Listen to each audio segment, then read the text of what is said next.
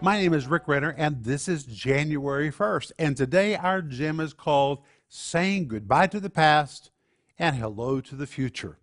Last year was yesterday. Today you are in a brand new year, and it's time to say goodbye to the past and hello to the future. And our verse today is Philippians 3, verse 13, where the Apostle Paul tells us we need to forget the things that are behind. And I want to read to you from Sparkling Gems number 2 about this word forget, which is the Greek word epilanthano. Listen to what it means.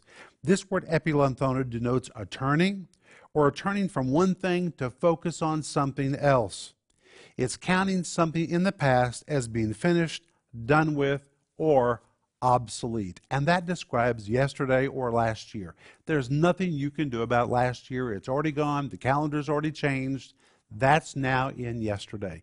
And it's time to take your thoughts off of the past and begin to refocus on the future, it's time for you to say goodbye to the past and hello to the present. You've got the future in front of you. That's what I want you to think about today.